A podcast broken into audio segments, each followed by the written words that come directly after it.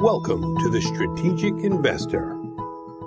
Join us as we interview some of the world's most productive asset managers and uncover sophisticated and unique investment strategies in the markets. Here is your host, Charlie Wright. Hello and welcome to Strategic Investor Radio on OC Talk Radio, where we bring you investment strategies you are not hearing elsewhere. We'd like to welcome today Brian Spratt portfolio manager at Miller Howard Investments, a portfolio management firm headquartered in Woodstock, New York. And Brian is talking to us from Columbus, Ohio. Brian, welcome to Strategic Investor Radio. Thank you, Charlie. So, Brian, uh, you focus on utilities, telecom, energy sectors, and others, and you are now the portfolio manager for the recently established Infrastructure Fund, which is a, uh, a name we, have heard for the past uh, year and a half since uh, the 2016 election. So give us a short background of yours, will you, Brian? Sure. Well, I'm one of the portfolio managers and principals at Miller Howard. I've been in the business for over 27 years and helped grow and manage uh, some of the Miller Howard strategies for going on 14 years now. I'm uh, part of an 11 person investment team though with the combined experience of over 150 years and um, we also have an ESG team that focus on sustainability as another layer of risk man- management at the firm. Um, I've been focused in the infrastructure area for most of my career and uh, unlike a lot of people that often don't think it's that interesting or exciting, I love talking about the companies in my space.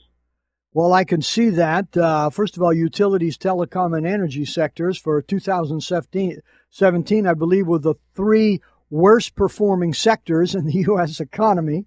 And number two, not only that, but more so for excitement and understanding and interest, is they are among the mo- probably the most regulated, especially uh, on the utility side. So I am sure that your efforts to understand the various uh, regulations and, and done on a state level keeps uh, everything very, very dynamic in, in your field. So tell us about the infrastructure fund and tell us what infrastructure means for your fund and for the firm. Sure. Well, first, uh, we define infrastructure as essential services or foundational assets in society that basically make up the backbone of the economy. Core infrastructure assets generally provide the framework for economic growth and social development worldwide. Okay, and, um, and they include what here, Brian? We we include five categories or groups. Some people want to call them sectors, but they're a little more broad than that. Um, first, uh, broadly defined utilities, that's water, gas, and electric and waste. Uh, second category is global communications. Uh, third category is energy infrastructure, primarily in the midstream space. Fourth category is transportation and logistics. And then finally, we include a category called enablers or companies that help build out and support infrastructure. So tell us, Brian, about, uh, about what percentage of the total economy does infrastructure make up, uh, given the, the definition you just provided us here? Well, that's a little tough to answer. Um, I didn't prepare it. Uh, it depends on what you're comparing it to.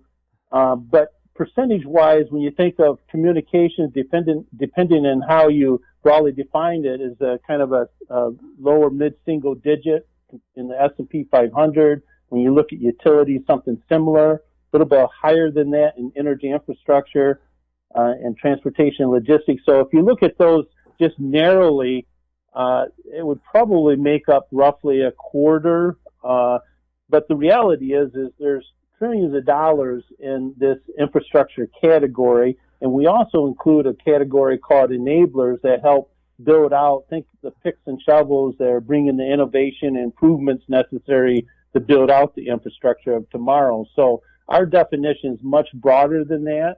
So if you look at our universe, it's it's about two trillion dollars of potential candidates, if you will, that could be in this type of strategy. Okay, about two trillion dollars. So so so that's big enough to keep your life interesting, right? So uh, uh, tell us if you were asked this weekend uh, by a neighbor, uh, why should an investor or an advisor consider investing in infrastructure as Miller Howard um, defines it? What would you say? Well, first, we, we believe infrastructure is poised for considerable growth in the years ahead. Uh, we see very identifiable macro growth drivers or tailwinds to each of the five groups that I just mentioned. Um, we also believe investors are looking for a more conservative way to invest in the stock market. Infrastructure investing offers very fertile soil for healthy dividends, and we believe getting paid in regular real-time intervals in the form of cash and using the power of compounding in a more purposeful way are good things to focus on when investing in the stock market. And we also think our clients like to get a raise every year, regardless of the normal ups and downs of the stock market. And then infrastructure assets are, are long life, long duration assets, typically monopolistic in nature. Uh, they're very, have very durable business models and often demand is somewhat uh, inelastic. And if you think about it, like as an example, if you lose your job, you don't go home and unplug your freezer or cancel your cell phone service. You know, those, those are great points. Uh, uh, it, it, it's a growing industry, and we all recognize that. And it's growing for a number of reasons. I, I'm sure the utility sector is growing because we want renewable energy and uh, they, we always need more power. And we in California certainly know about the challenges and problems and issues uh, dealing with all of that. So, so these are actually dynamic industries, although they may not be seen as dynamic investments. And so, one is there's growth. Two, they are conservative because you're right; they're, they're always there. They're, they're long lived, as you say. So when you think about it, I had never really thought about those things. They are, they can be quite boring, but on the other hand, they are stable and foundational, and uh, many of them do pay uh, an interest, uh, and and you can get a raise every year. So all of that stuff uh, makes sense.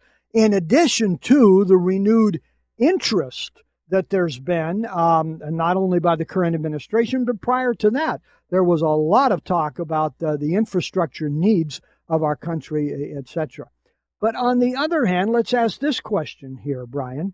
What misconceptions do you see that investors and advisors have about investing in infrastructure, as, as Miller Howard uh, describes it? Well, that's true because often infrastructure companies are uh, viewed as boring or lack growth, but uh, clearly, uh, as I just mentioned, we well uh, we see very very attractive growth in, in all of the areas that we focus on in the strategy. Uh, but also let me add that at Miller Howard, we like boring. You know, we like durable business models and monopolistic and uh, businesses and that provide healthy and growing dividends. And we're willing to be patient and methodical, investing in these physical, tangible, real assets. Uh, we also think, uh, like I said, that there's significant growth drivers in each of the categories.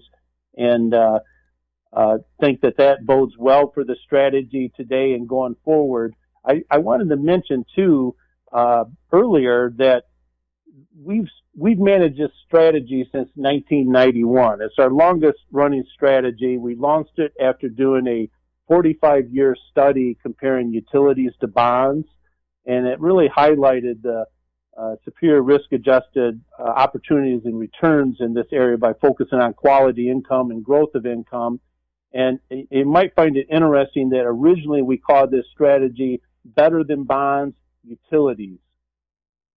Interesting.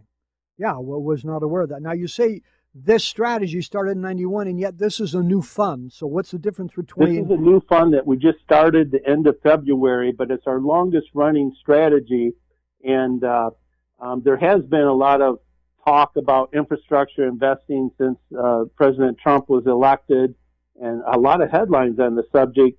Um, uh, but I would like to point out that we've successfully navigated for over a quarter of a century in this space through different technology changes, regulatory and environmental changes, uh, administrative and policy changes, uh, and think we have the skill set and core competency to continue to do so going forward. Okay, and what do you find to be the biggest objections uh, to Miller Howard. I, I, know you're not meeting with advisors and investors that much, but but as a company, what has Miller Howard found that what are the obstacles to kind of overcome at this point to persuade investors and advisors to participate in a fund with this kind of uh, this kind of strategy? Well, one, I think there's there's this perception that uh, higher yielding equities uh, face the biggest hurdles in a higher or rising interest rate environment. So the interest rate uh, pendulum has been swinging in one direction for 35 years since the early 90s, or right. sorry, the early 80s. Yeah. Gone from uh, mid-teens to historic lows in the last recent years from quantitative easing. Uh, Federal Reserve is went from tapering talks to actual tapering and and raising rates, uh, and many Federal Reserves around the country and central banks around the world have uh, been doing the exact same thing. So rising interest rates is one uh, headwind, but I would argue it's a headwind to all financial assets. It's clearly a headwind to bonds because when rates go up, bond prices go down. But right. like I mentioned earlier, this unfixed income stream from these high paying and growing dividend uh, uh, parts of the equity market provide, uh, I think, a very sound alternative. Yeah, no, no, no question about it. Especially in the energy space, those those uh, dividends can be uh, very, very significant here. So, how does a company qualify to get into your fund? You've got five different areas. Do you try to have a certain number of positions per area to be kind of equally weighted and diverse? Or do you try to be more tactical, over and under weighting? And are, are you do, do you do any small cap? Are they all large cap? Uh, how does a company qualify to get in? Well, first we're uh, cap and uh, style agnostic. We're we're looking for the best uh, companies, often uh, the best in class, and and that often in this space is some of the larger cap companies by default. But we do have uh, representation across the the size spectrum.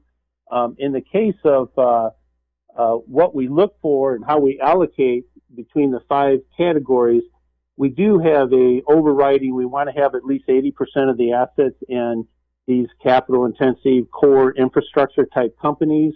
We provide up to 20% in what we call enabler companies. So that could be technology companies. That could be uh, pick and shovel type companies that actually build or uh, uh, lay pipe in the ground or build transmission lines, as an example. Um, and the way we allocate is we want as much diversification as possible between the five categories. So we have representation in all of them. Um, typically, we have uh, about 35 to 45 percent in what we call uh, core utility exposure, um, uh, 15 to 25 percent in energy infrastructure exposure, as well as communications exposure, uh, and, and, then uh, uh, generally the 10 to 20 percent range in transportation, although that may go up in the future, but that's where it's been uh, historically, and then the rest in enablers. Uh, so when you think about the kinds of companies that are in this portfolio, they're generally more defensive in nature. Uh, they're generally uh, less volatile than the market. And what we've just seen and experienced uh, since kind of the Trump uh, winning the election, and some refer to as the Trump bump, is uh, more faster growing and uh, more momentum driven companies have done better and, and many of these areas of the market have lagged um, and even felt pressure. But we think that the overriding longer term growth picture is totally intact and we're very optimistic, especially from a relative to other parts of the stock market uh, today and going forward. Do you have any renewable energy focus in this fund? Absolutely. Um, you, uh, one of the things about the utility space is we've seen a dramatic shift in the last decade from going from about 49% in coal-fired generation uh, uh, to about 30% in the last decade. And at the same time, you saw natural gas go from the low 20% range to uh, the low to mid 30% range uh, coming from natural gas. And in fact, natural gas consumption in the electricity space has grown 34% in the last decade. At the same time, we've seen renewables go from about 9% of our electricity to uh, approaching 16, 17% today in the last decade, but significant part of that growth has come in just the recent uh, few years, and we expect that to continue.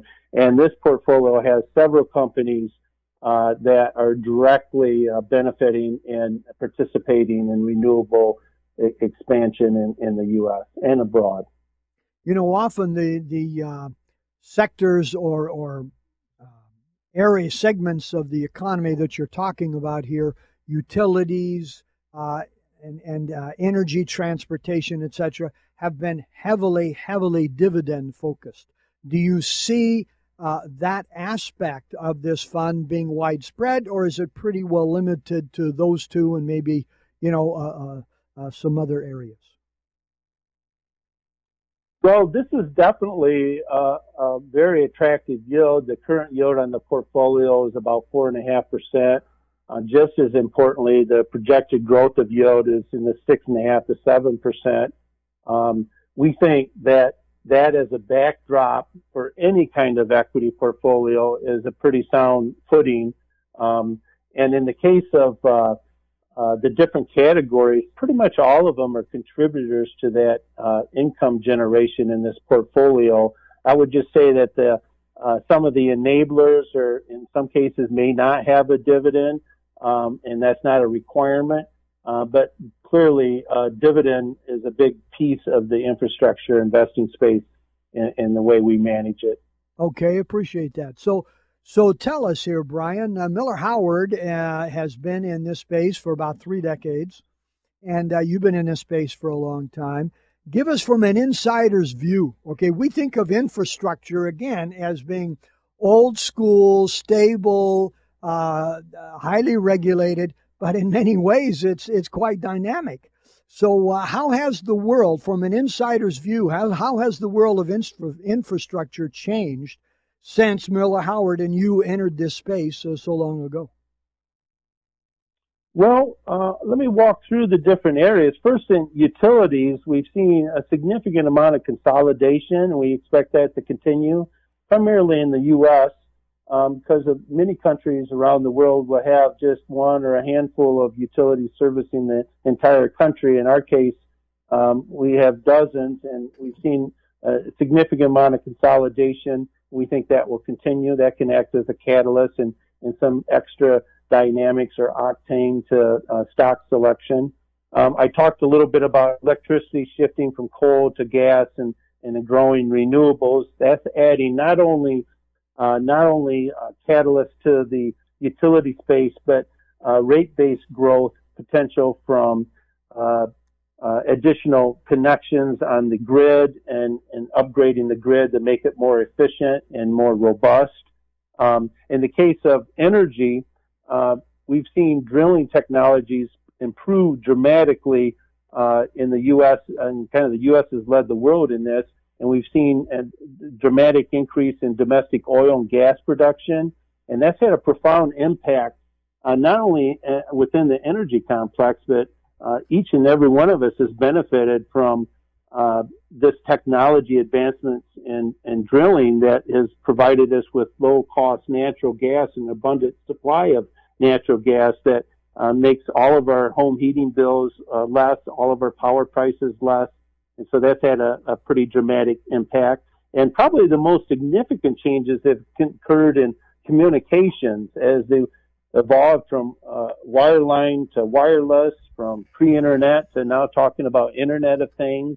And we've barely completed 4G and working hard already to see 5G come to fruition and the, and the power of the network and the new capabilities it will bring. I mean, when you think about looking at history and you imagine the future, what will 5G bring or Internet of Things and cloud computing?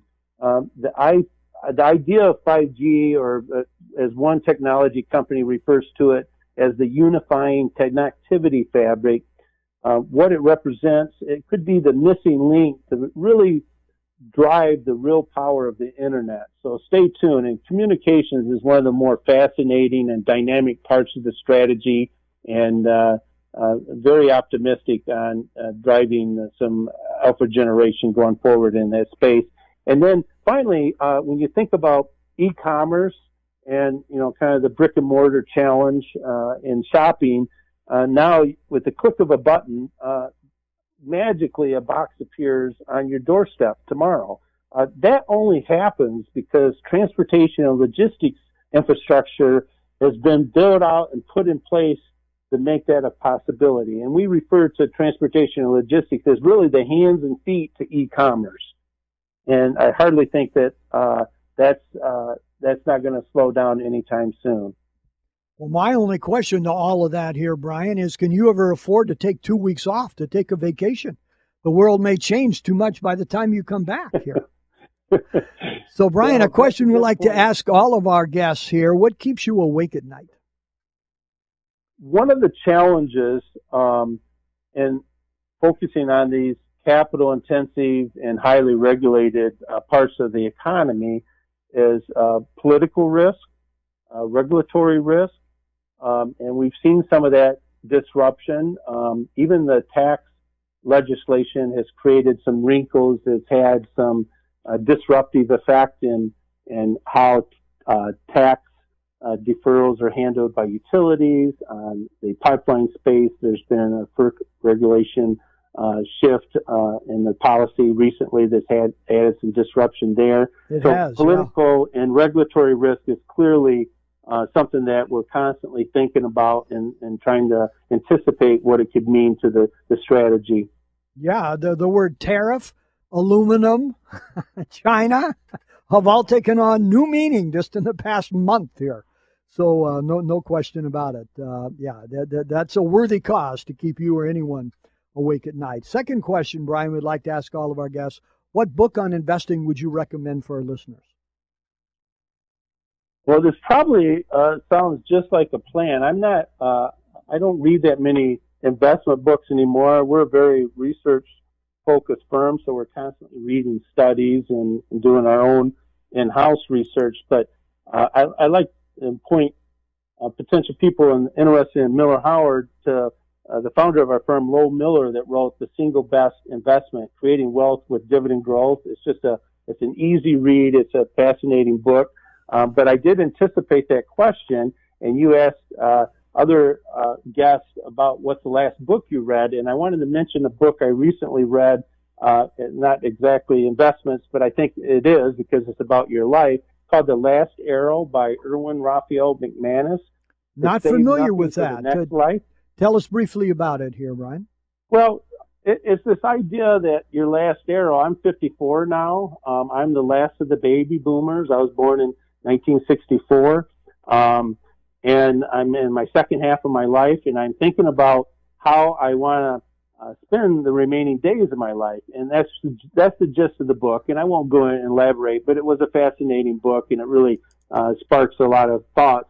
Uh, kind of tying that into the investments, um, we're 10 years into this, uh, uh, nine plus years into this bull market that was sparked by dramatic uh, federal um, uh, Fed Reserve monetary easing, even uh, uh, stimulus by the government.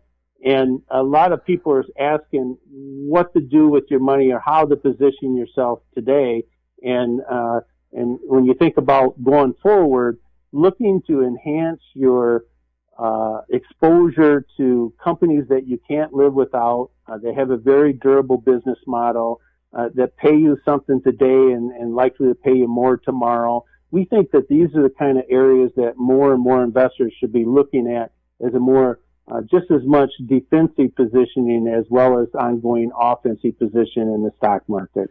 You know, defense versus offense, uh, no question about it. Uh, very, very important in investing. So, Brian, for those who would like to uh, learn more, where can they go? Our website is mhinvest.com. It would be the easiest place uh, uh, to seek out uh, information on our firm, Miller Howard Investments, mhinvest.com. Okay, thank you very much. And final words for our listeners here, Brian.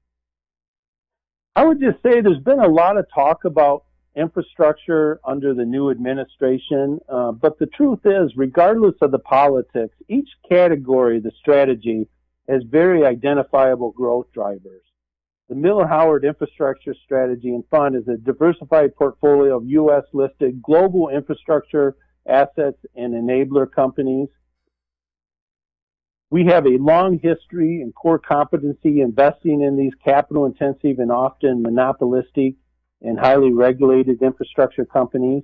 And we've success, successfully navigated many technology changes, regulatory environmental changes, and political administrative changes over the last quarter of a century since 1991 in this strategy and believe we have the skill set to navigate the future. But we believe this strategy makes a lot of sense for investors looking for more sources of income, lower correlation, I'm sorry, lower correlation or a different payout pattern, if you will, to other equities, and increased exposure to more defensive foundational infrastructure assets. Brian, thank you very much. Uh, you, you, make uh, some compelling points there. We really appreciate you coming on today, and our best wishes to you and Miller Howard in moving forward with uh, all of your strategies in helping uh, investors through dividends and growth in the infrastructure and utilities and other related areas. Thank you again for being with us here today, Brian. Thank you, Charlie. My pleasure. Again, we've been talking with Brian Spratt, portfolio manager at Miller Howard Investments out of Woodstock, New York. You've been listening to Strategic Investor Radio on OC Talk Radio. We'd love to hear from you. Info at strategicinvestorradio.com. I'm Charlie Wright, wishing you an enjoyable week and productive investing. Strategic Investor Radio is a production of OC Talk Radio and is provided for educational purposes only. Content of this program and the views of the guests should not be considered as recommendations by OC Talk Radio or investment advice from the host Charlie Wright or any other entity attached to this production. Investors should always consult qualified financial, investment, tax, or legal professionals prior to investing.